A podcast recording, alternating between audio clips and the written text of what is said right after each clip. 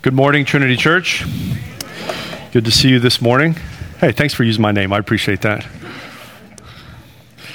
It's good to see you this morning. We have much to be thankful for this morning. It's good to see some faces that are unfamiliar. If I don't know you, if you don't know me, please stop and introduce yourself before you leave. Look forward to meeting you. I saw Jared Gilcher come in. Where's Jared at? Where's Jay Gilch? Jared Gilcher is in the house. Look at Jared Gilcher and his family. Actually, just look at his family. You don't want to look at Jared. It's good to have the Gilchers with us today, praising the Lord for them and their friendship. But most of all, we are thankful to our great God. Hopefully, as we were singing, your heart was being stirred with truths that prepared you to hear His word, to receive His word. Let's pray now together. I'll pray, and you pray silently in your seat there as we approach God's word. Pray that the Lord would speak through His word to you and thaw your heart this morning, reminding you of who He is and what He's done in His Son, Jesus. Let's pray. Father, we come to you this morning undeserving accomplishing nothing in ourselves that would gain your attention. We are unimpressive. We are convinced of our own greatness in our own minds. And yet we stand sinful, deserving of nothing but judgment. Yet, God, you have been abundant in grace and mercy and goodness you have poured out upon us. Undeservedly, you have poured out upon us your grace and your mercy in your Son, Jesus. It is His name that we exalt this morning. It is His name that we lift up. It is His name that we sing. It is His name that we preach. It is His name that we need to hear and we need to trust in, find our refuge in His name alone. Not in our towers, not in our buildings, not in our accomplishments, but in His name. The tower, the tower that is His name. I pray for each one of us, Lord of heaven, we pray that you would, by your word, your powerful word, by which you created everything, you would speak to us. Even this morning, we pray that you would create new life in people that have not accepted your Son as their Lord and Savior. That you and your powerful word would create in them new life. For us that, that have been saved, for us that you have called to yourself, you would remind us of who we are what you've done and what you are doing and what you are accomplishing and where you are taking everything in the world to exalt the name of your Son for your glory. And we embrace that promise, God, that your glory will cover the earth like the waters cover the seas. Everything will bring glory to you. And it is to this end that we must live. It is to this end that we must breathe every breath. I pray that this would be the reality for us. Convict us of sin, encourage us with the hope that we have, and be exalted in our minds and hearts as we leave today. We pray all of this for your sake and in your name. Amen. This morning we come to Genesis 11. Genesis 11 and the story of the great tower, the great tower of Babel. I'm going to read Genesis 11, 1 through 26. If you would join me in standing for the reading of God's word.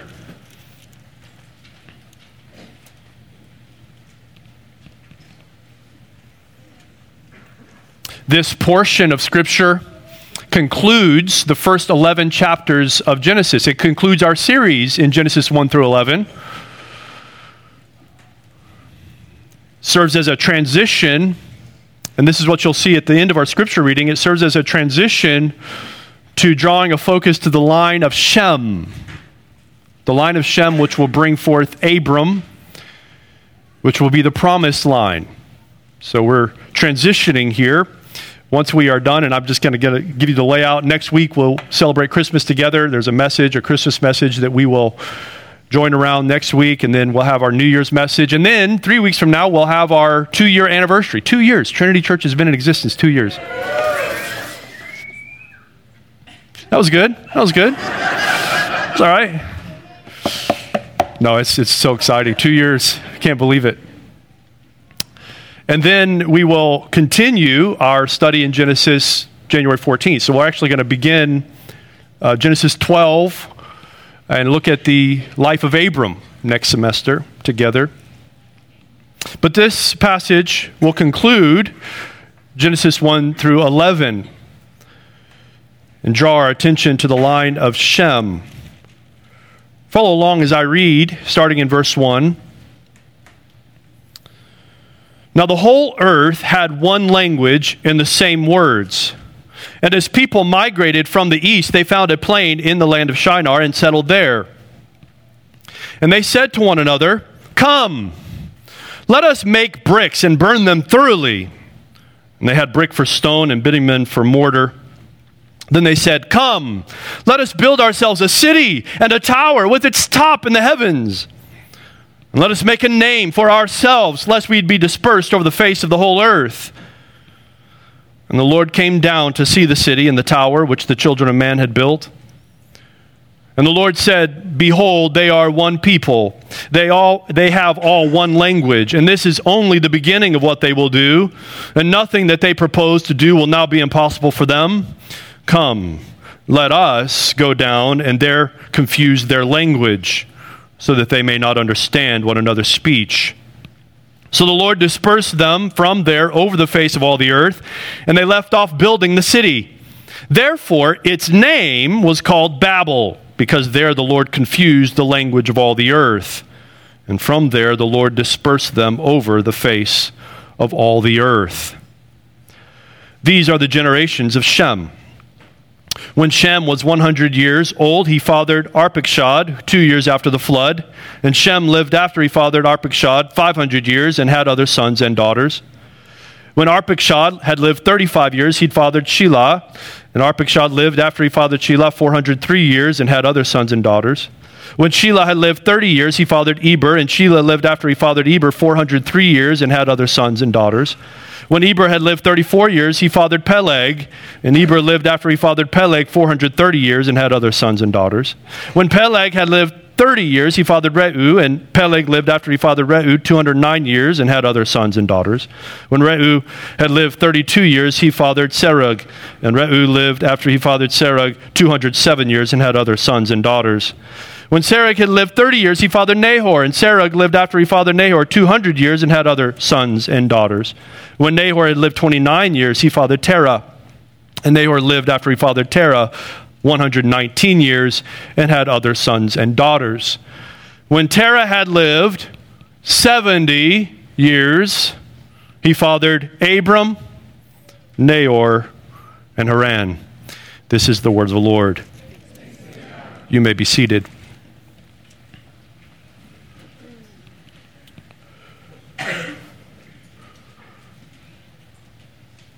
Genesis 1 through 11 focuses on God's dealings with his creation. God has created all things by his Spirit and by his powerful word. Genesis 1 through 11 details for us God's dealings with mankind, all the peoples of the earth. We've learned a lot about God in these 11 chapters. God is continuous in his goodness and grace. He, God is continuous in his mercy. Even in judgment, we see God saving people. We also have learned a lot about man, haven't we? Genesis 11, the story of the tower, will be the culmination of what we see about man. And we will see a lot of the same themes here in Genesis 11.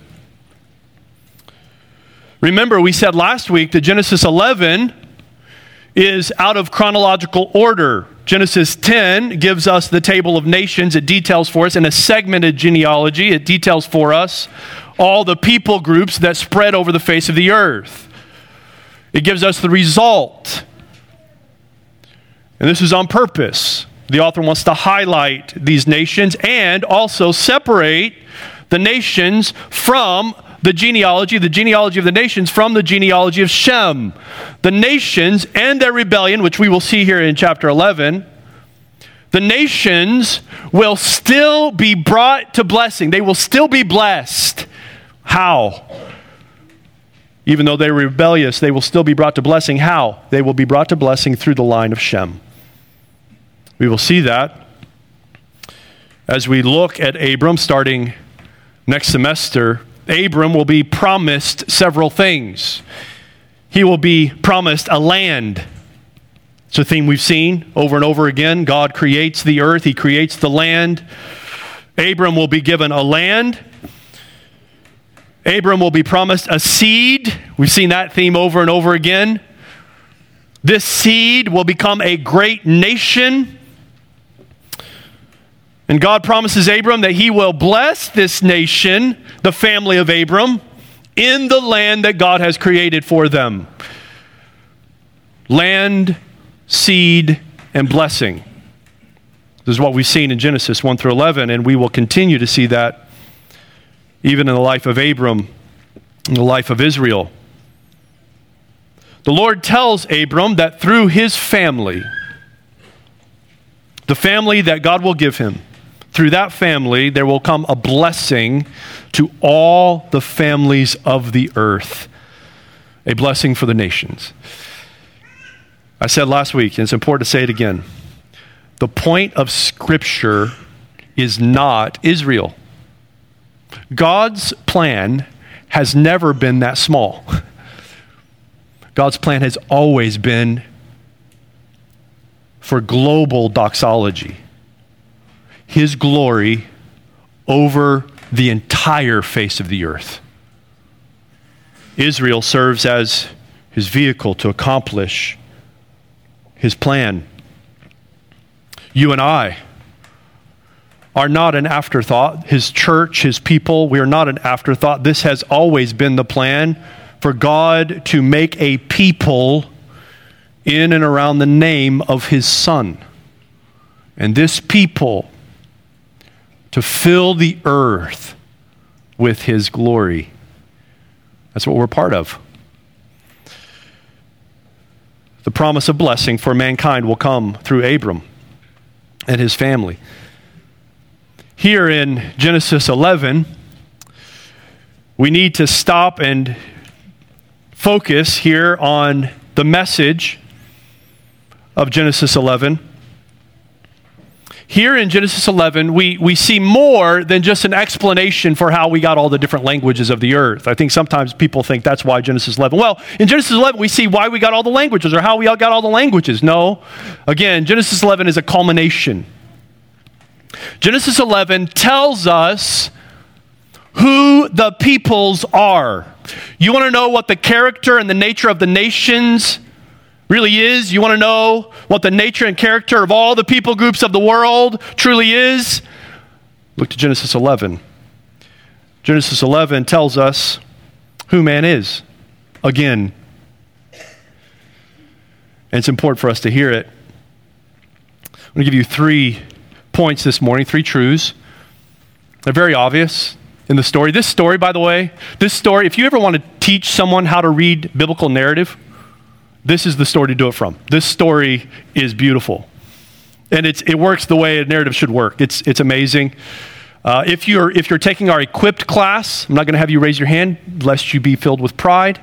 If you're taking our equipped, if you're taking our equipped class, you read in the last reading in Grasping God's Word, you read about this passage and it talked about a chiasm and it talked about how to read this passage in light of its structure. Anybody remember that? Shamefully, I have to admit, I didn't remember that. And my daughter had to remind me, oh, Dad, that was in our book. I'm like, oh, yeah, sure it was. Yeah, absolutely. Absolutely. Let's look at this story and see what it teaches us. Number one, it teaches us, it shows us that man makes big plans. Man makes big plans. We see that here. The whole earth had one language and the same words, and his people migrated from the east. Now, you could translate that actually to the east, or they were going eastward, or that these people were from the east, perhaps. But the, the connection is to this direction, east. That should send off bells if you've been paying attention. Genesis 1 through 11. What happens in the east? Remember, east of Eden? This is not good. People that are from the east, they are up to no good. So that should be a literary point for you. These people from the east, they found a plain in the land of Shinar and settled there. And they said to one another, Come, let us make brick. Let, let us brick bricks, is what it literally says. And burn them burningly. Let's make bricks and burn them thoroughly. They had brick for stone and bitumen for mortar. Then they said, Come, let us build ourselves a city and tower with its top in the heavens, and let us make a name for ourselves, lest we'd be dispersed over the face of the whole earth. So we see, first of all, that these people had the same language. Everyone understands each other, everyone's united together around this language, and they're migrating together and settling together, which is the direct opposite of what they should be doing. Remember, God told Noah, Be fruitful, multiply, and fill the earth. They're not to be joining together and uniting together and staying together. They find a plain in the land of Shinar and there make some plans together. Their plans are described in two counsel statements Come, let us. They're reminiscent of the statement that God makes back in Genesis 1. You remember what God says in Genesis 1? Come, let us make man in our image now man has his own counsels. Come, let us make man in our image, God says, but man says, let us take counsel together and do something truly great together. They decide to make bricks. Instead of using stone, which the earth provides, and they're going to connect the bricks by the ancient version of asphalt. Bricks and asphalt. What are they going to do with these bricks and asphalt? By the way, you need to know this is cutting edge of technology for their day. This was this was what man had. They were on the cutting edge of technology. What are they going to do? They're going to build a city. Come, let us build ourselves a city. Now remember, we've seen this theme of city building before, haven't we? Where have we seen city building? In Genesis 1 through 11. Cain. Cain built a city for his own name's sake. Who else built a city? Nimrod. Nimrod, whose name means we shall rebel. Nimrod was a builder of cities, a builder of kingdoms. He was the father of what will become Babylon and Assyria. So, according to Scripture, to this point, is city building good or bad? Not good. So, we already know this story is not going in a good direction. These people from the east decide to build a city. But then the text leaves no doubt, gives us clear indication of what the people were up to. It says, Let us build this city with a tower that will reach to the heavens with its top in the heavens. This is equal to saying, let us, let us be like God ourselves. Let us achieve heaven in our own strength. Wow, we could preach on that, couldn't we? Let us attain to heaven in our own efforts and strength. Are you here this morning thinking that you're going to reach heaven by your own work, in your own strength? Your own power, your own goodness, well, then you are in the right place this morning because we want to disabuse you of that notion. Man's role is on earth, man's place is on earth as God's subjects. And yet they are not content to dwell there. They've forgotten their place. And in case you need more evidence that this building is not good, the text tells us that their motive was to make a name for themselves. Let us build a city with a tower to the heavens, and let us make a name for ourselves.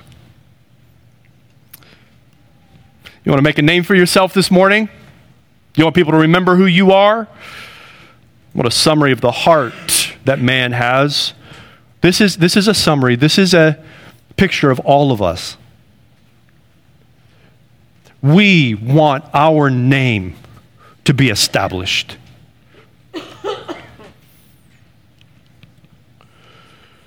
But what you probably don't see in the text is that the word for name, you know what the word for name is?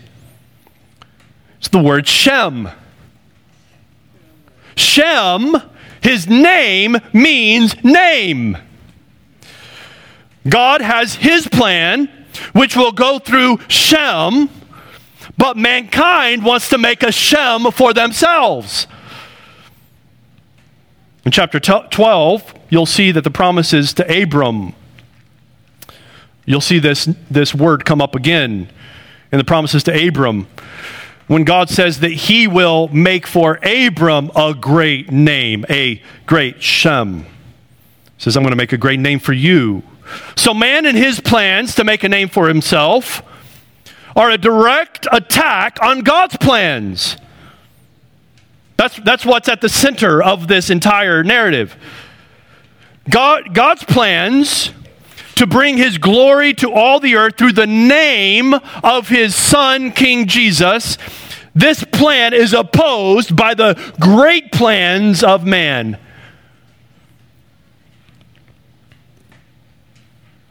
And you see man's outright rebellion here in the admission of man's fear. What do the people fear? What do they say they fear more than anything here in Genesis chapter 11? What did they not want to happen? Well, they give you the motive again. They say, Let us make a name for ourselves, lest we be dispersed over all the earth. What did God want them to do? He wants them to be fruitful, multiply, and fill the earth. And they say, No, no, no, no, we don't want to be dispersed over all the earth. They find their security in their plans. They find their security here in their strength. So let's summarize man's big plans.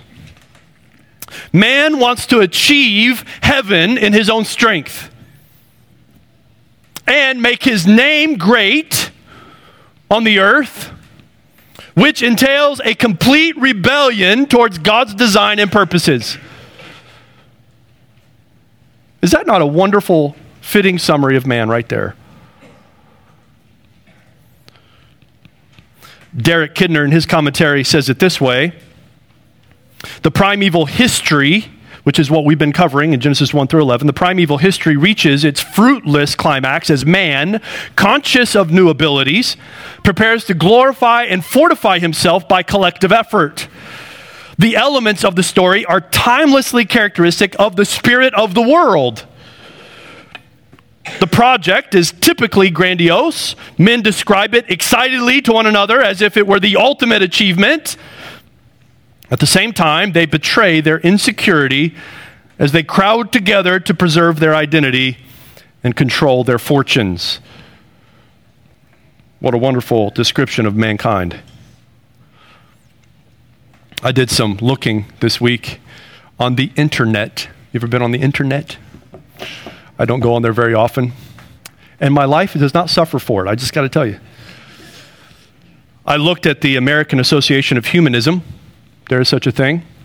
The American Association of Humanism for their definition of humanism. This is one of the definitions it gives. Listen, listen to the definition of humanism. You know what humanism is? Humanism is this belief that man is the center of the universe.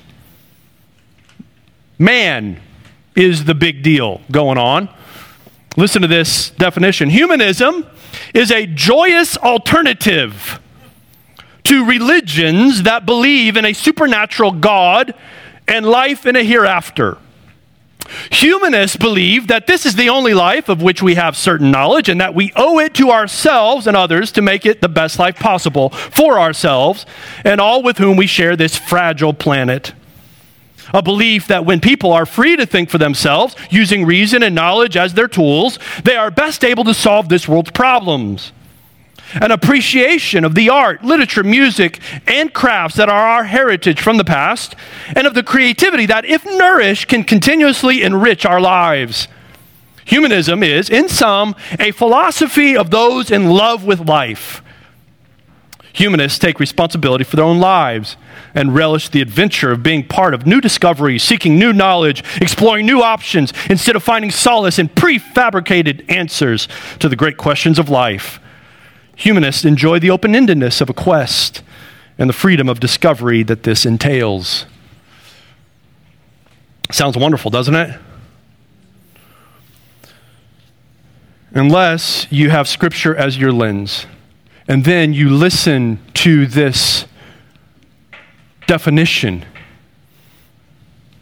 and you're filled with remorse, grief over the blindness of people over their lostness.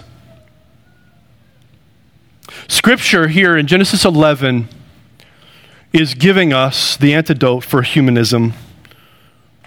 It's showing us, it's pulling back the curtain and showing us who man really is and what happens to their plans.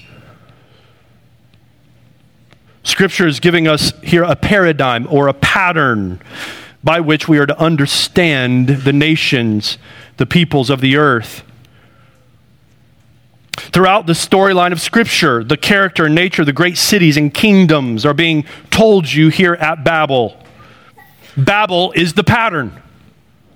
It's the pattern for Sodom and Gomorrah. It's the pattern for Egypt. It's the pattern for Babylon, and on and on. Not only that, we should see the trajectory here for our own day and age, for our own culture and society, the culture and society of every generation. Every culture and every generation has their Nimrods and their Babels. We don't have to try hard to see this, do we? Aren't our cities, those great displays of man's culture and ingenuity and achievement, what we can build together, aren't the cities where we place the stamp of our greatness? Look at the cities. Look at what man can accomplish together. Wretched, awful. To be sure, man's sin extends to the rural villages as well, but you get the point, right? You want to see what man can achieve? Look to our cities. That's who we are. Well, let's see next what God thinks of this great city with its tower. We see that man makes big plans, but secondly, we see that God assesses, He inspects the plans of man. Look at it there in the text. And the Lord came down to see the city and the tower which the children of man had built. And the Lord said, Behold, they are one people, they have all one language. And this is only the beginning of what they will do. Nothing that they propose to do will now be impossible for them. I talked about that chiasm a minute ago. That chiasm draws us, that literary feature draws us to this point of the narrative. This is the key point. This first line is the center point of the entire event. Look at it again. And the Lord came down to see the city and the tower. Th- this is really important.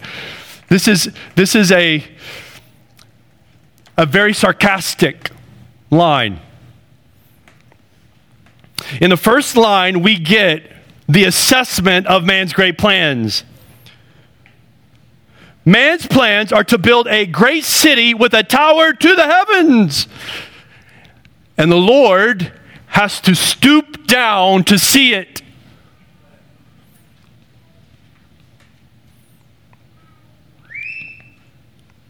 It's like when my son comes to me, Dad, come and look at what I did. Come look at what I did in the, in the room. Hopefully, it's a good thing, right? Come look what I built. And he's taken his blocks and he's built a tower. And he wants me to say, Wow, son. And by the way, Dad, if you don't say, Wow, son, you're an awful father, right? That's great. But in the back of your mind, you're going, eh. You know, little bump comes toppling down. I have to get down, right? I have to get down. If I'm going to play with him, I have to get down, lower myself. In this city that my son has built, this tower that he's built, you get the picture. Man and his great plans, they, they're going to build a tower to the heavens, and the Lord, the Lord has to stoop down even to get a glimpse of it. That's how small man's plans really are.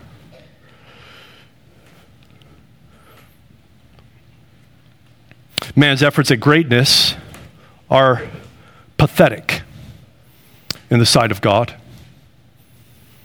They're puny.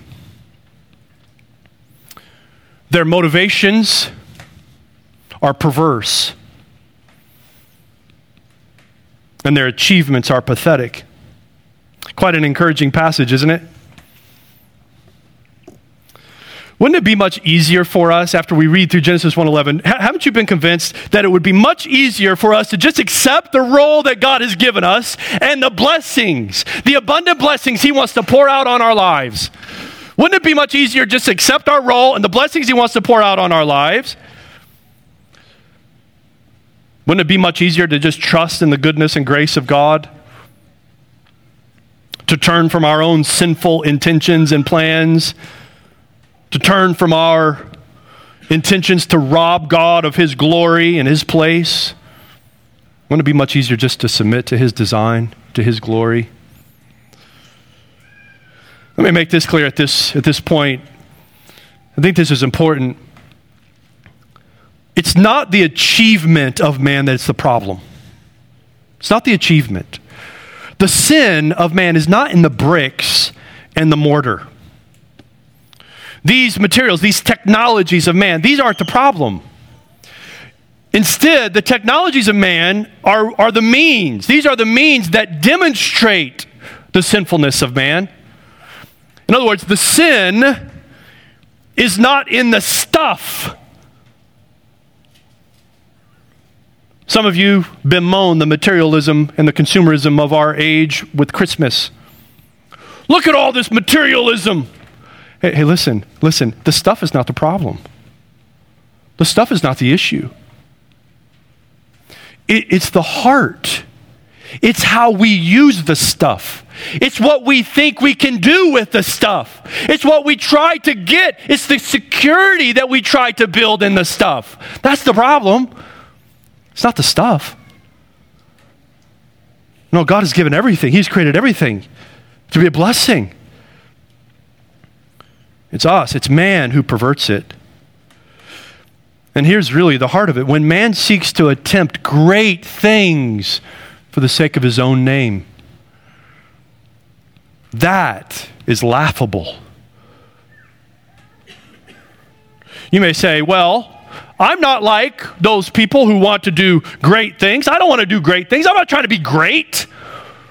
That may be some people's problem. That's not my problem. Okay, well, let me ask it this way then. Just ask you a couple questions.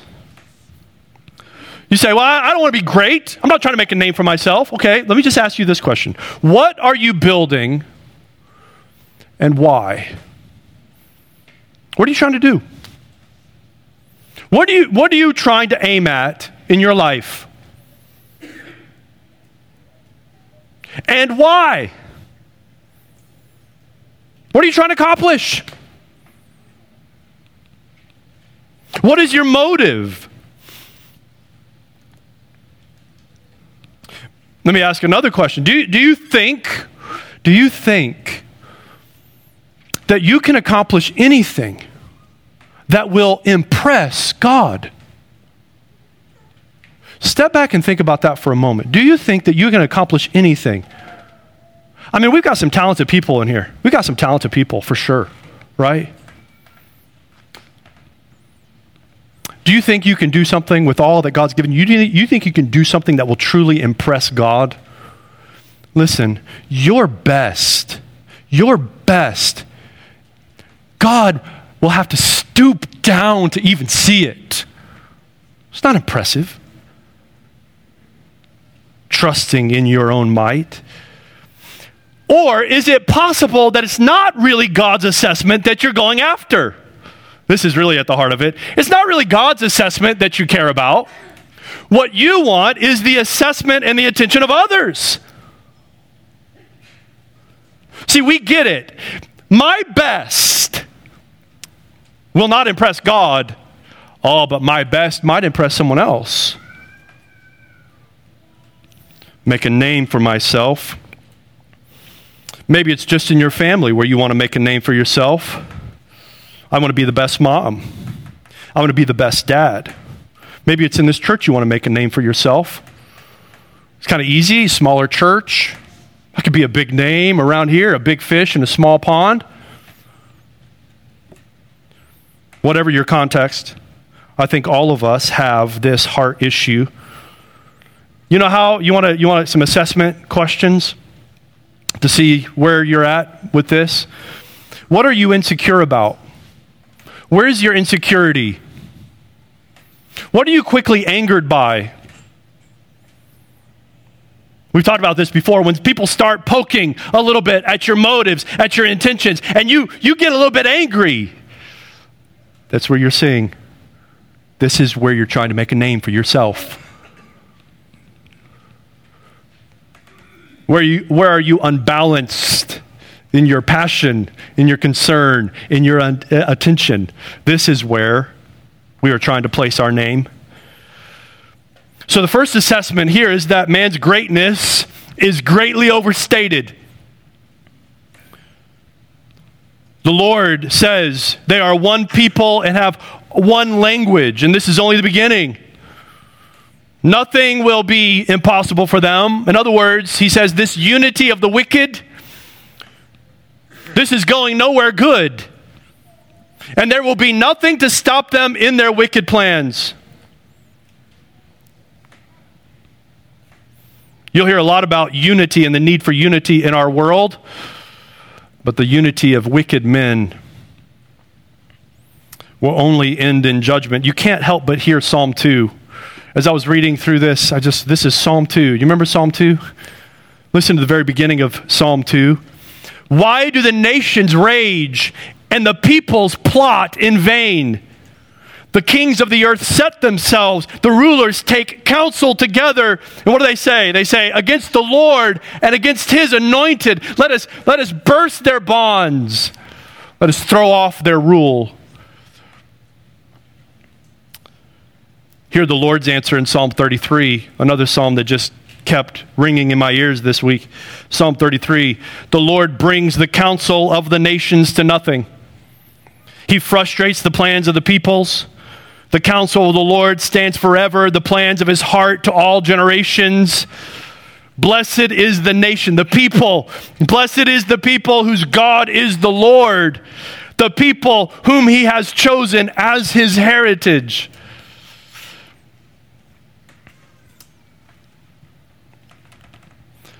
Man's greatness is greatly overstated, and man will only unite in wickedness against God,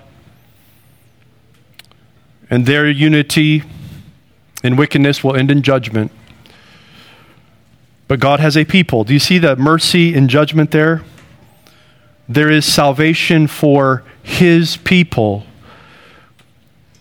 Even in the midst of judgment, he is saving a people for himself. Now we, now we see here the last part. We see that man has great plans. Man makes great plans. The Lord assesses those plans and find, finds them wanting, finds them very small. And that leads us to our third point. Man's plans then end in confusion. Man's plans end in confusion. God's plans will prevail, but man's plans will be brought to nothing. You see that there? Come, let us go down and there confuse their language so that they may not understand one another's speech. So the Lord dispersed them from over the face of all the earth, and they left off building the city. Therefore, its name was called Babel, because there the Lord confused the language of all the earth, and from there the Lord dispersed them over the face of all the earth. Just as man had his plans, just as man had his counsels, God takes counsel with himself. Come, let us, he says, go down and confuse their language. The Lord intervenes once again as man heads down his destructive path. The Lord confuses their language so that they can no longer understand one another. The various tongues that he gives mankind, this is a sign of his judgment. But as we've seen, as I just said, God's judgment is always folded in with his mercy, always. His judgment is always folded into his mercy. He is saving man. He is preserving man. He is restraining man from their evil intents. He's keeping them from all that they would plan to do. He's sparing man from his wickedness. And he's also ensuring that his plan to fill the earth with his glory will be accomplished. It will not be deterred. We see that this intervention has three results. God's intervention, his merciful intervention and judgment, has three r- results. First, it results in man's dispersing over the face of the earth. They divide up and move to fill the earth as God had originally commanded them. This isn't a willing dispersal, right? They're not doing this obediently. They're doing this, they're forced to this. It's a direct result of God's actions. Secondly, this dispersal results in the leaving off of building the city. The city is left in ruins. I couldn't help, and many of you know this poem, I couldn't help think of the poem Oz- Ozymandias. Percy Bysshe Shelley wrote, Ozymandias he says, I met a traveler from an antique land who said, Two vast and trunkless legs of stone stand in the desert. Near them on the sand, half sunk, a shattered visage lies, whose frown and wrinkled lip and sneer of cold command tell that its sculptor well those passions read, which yet survive, stamped on these lifeless things. The hand that mocked them and the heart that fed, that fed them.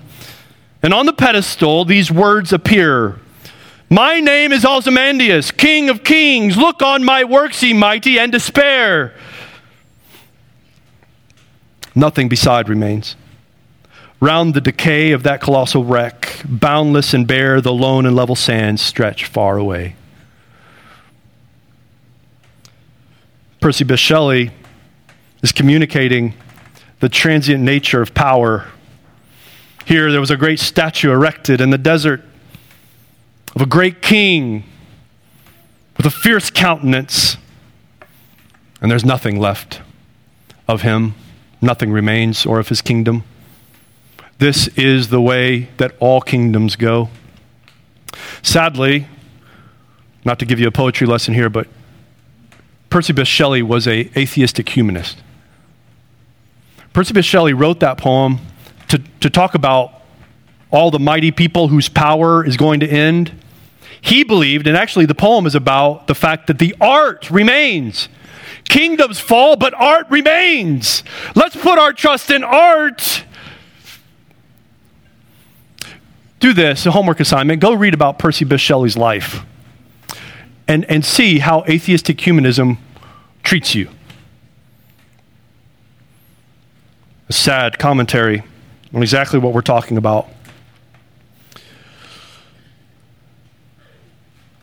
God thwarts the plans of man. He disperses them over the face of the earth. They leave off building the city. Their great city is left in ruins, as every great city will one day be.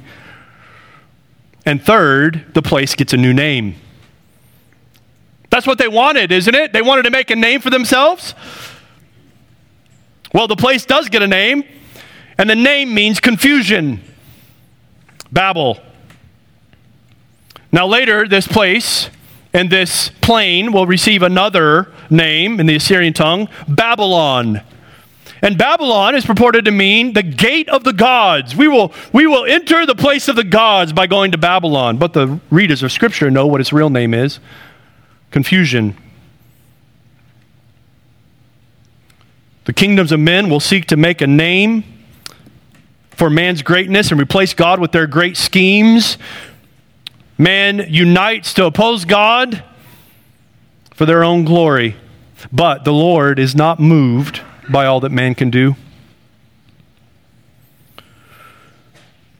The Lord is not moved by the greatness of man. You build a city,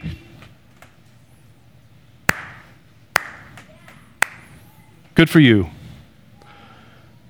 He created the universe by the word out of nothing. You made a tower, He formed the mountains. You went to the moon, He hung the moon and has kept it in its place every second of its existence. You created artificial intelligence.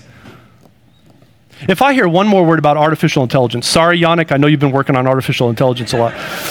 If I hear one more, artificial's in the name. I mean, come on. It's artificial. Artificial intelligence. Good for you. You want to make a name for yourself? His name is written on everything that is made, including you.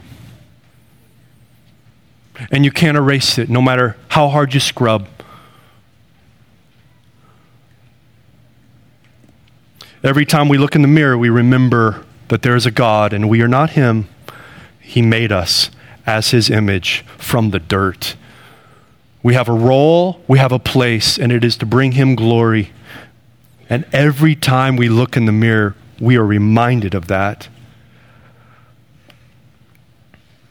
In His endless justice and mercy, God thwarts the plans and schemes of men. The kingdoms rise up against him, and every one of them ends in confusion and ruin. Every single one. Again, every generation has its Nimrod. Napoleon comes and he is gone. Hitler comes and he is gone. Go through history.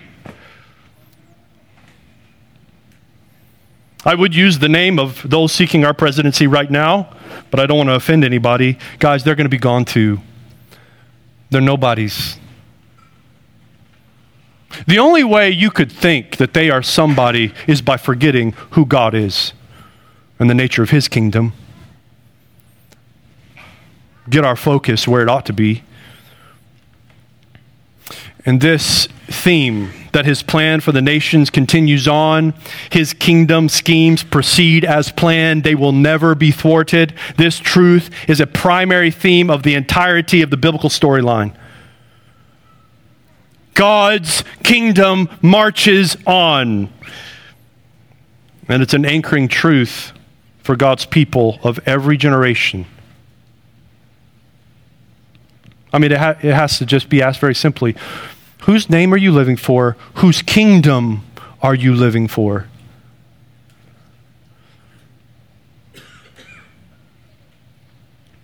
This theme runs through history. God's king and his kingdom will prevail. That's exactly what the faithful Israelites believed in the days of Rome. They knew, they knew that Rome would not win. They knew that Rome could not win. The emperors of Rome, the might of Rome would be shown as the paper doll that it really was. It would not succeed. It was just a matter of time. But then God does something unanticipated. God does indeed bring his king. God brings his king, but he does so in an unexpected way. And by doing so, God displays what true greatness looks like. You want to know what greatness looks like? He shows you. All the generations of men and all the kingdoms of the earth beating their chests, saying, Look at us, look at our name. We will build a tower to the heavens. We are gods. But God does something unanticipated. Whereas man seeks to ascend to the heavens in their own strength, God Himself descends to earth. The eternal Son of the Father becomes the incarnate Son. And the Father says, Look at Him. You want to see greatness? Look at my Son. You want to know whose name means something? You want to know who impresses me? Look at my son. He comes as a baby, an infant, born to nothings, the dredges of the earth. He grows into a man, a man of no notable reputation, a nobody. And then he begins preaching of the Father's kingdom that's coming. He warns people to repent. And his preaching is accompanied with signs and wonders, miracles that he does that no one can explain. Hear the words of Nicodemus, right? He says, No one could do what you do except he be from God. We know you're from God. No one could do what you do unless he is from God. And yet, in spite of the preaching and in spite of the miracles, no one was impressed. No one took notice. In fact, many were disappointed. He's not what they expected at all. Many, many of the sons of Abraham, I'm telling you, if you get a load of the biblical storyline, it, it just blows you away. The sons of Abraham, the sons of promise, they see him and they are angry at him. They reject him. But a few, a few, a very tiny number, a very small number. You could say it was like even like a mustard seed, right? A very small number. They believe him. And they believe his words. But then this man who preaches the kingdom of the Father, he is betrayed and crucified Heaven's king, God's king, is crucified. Story over. Right? Story done. God's kingdom doesn't win after all. Oh no. No, God then does something unexpected once again. He raises his king from the dead. And by his resurrection, God pronounces him to be the Lord and the Christ, the Lord and the anointed one of God by his resurrection. All authority is given to him in heaven and on earth. You know what that means? He's the king of everything. All of it is his. He stands on a mountain with his disciples and he says, All authority is given to me in heaven and earth. Because of this, he says, Go, go and take the news of my kingdom to the ends of the earth. Go to every people group. Tell them all that the king has arrived and he's building a kingdom. Go, baptize them and teach them to obey my words. Then he ascends to the Father. Again, the only one who can ascend, we read this a minute ago, the only one who can ascend to the heavens is the one who first descended. He ascends to his Father. But before he goes, he gives the assurance that his disciples, his followers, will be equipped with power from on high. He, they will be given power by his Spirit. He will be with them in his Spirit as they proclaim the news of his kingdom to the ends of the earth. And then do you remember what happens next? The disciples wait, and then suddenly, these few disciples, suddenly the breath of the Spirit of God comes upon them, and they begin speaking in foreign tongues. At Jerusalem, foreign languages. There in Jerusalem are a multitude of people from nations, from all the known nations and people groups, right? There in Jerusalem is the picture. And all of these foreign peoples in their diverse tongues, they all hear the proclamation of God's kingdom in their own language. They hear it as one. They hear it as one. They are reunited as one, the language. Barriers are done away. And they hear the preaching of the kingdom in their language. Everyone can understand, no matter what nation they're from no matter what kingdom they're from. In Genesis 11, the Lord disperses the people across the face of the earth by confusing their language. In Acts 2, God signals that He is bringing the peoples of the earth to unity in the name of His Son.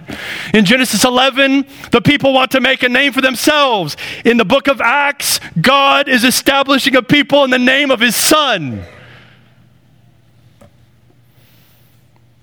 And that's why we're here this morning right? For the name of his son. And everything we have, and everything we've been given, and we've been given much, everything we have and everything we've been given belongs to him. Everything. Everything he's given you is not to be used for your own name. How, how gross would that be? No, it's for him in his name.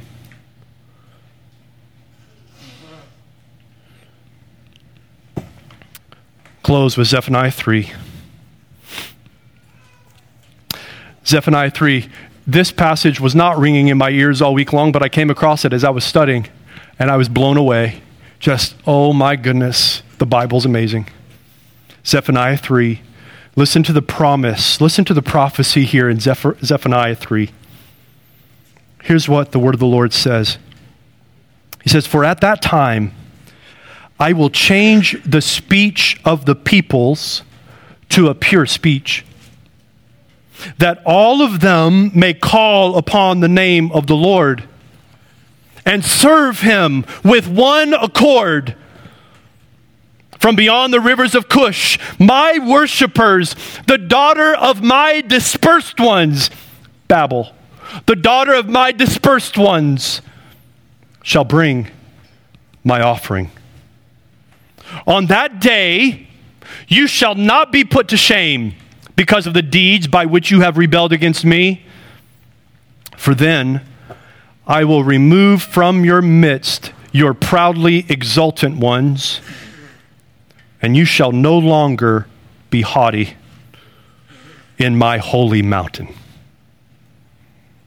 But I will leave in your midst a people humble and lowly they shall seek refuge in the name of the Lord. Father, we thank you for your word. We thank you for this reminder of what you are doing, who you are, your greatness, which is inexhaustible, your power, which is unrivaled, and your plans to make a people in the name of your Son that will cover the globe for your glory. Lord, again, remind us of how we belong and fit with that plan. Oh, convict us of how we seek to, in our little spheres, in our little places, we seek to make much of ourselves. Even with the good things and the blessings that you give us, we twist them and pervert them around our own selves and our own name. Convict us. And then reassure us of your forgiveness and your grace that you have accomplished and won in the sacrifice of your Son. We are accepted before you, not in spite of our sin, but our sin has been dealt with in the cross. We come to you in His name, in His name alone. I pray for those here today who their entire life, maybe two decades, three decades, four, five decades, they have lived for this life alone and has brought nothing but emptiness and despair. I pray today that you would uncover their eyes, that you would bind the power of the evil one, that you would uncover their darkness, they would see your kingdom in the name of your Son and the hope that He gives for eternal life, that they would come to a place of repentance and faith by your gift, by your grace. We pray all this for your sake and in your name. Amen.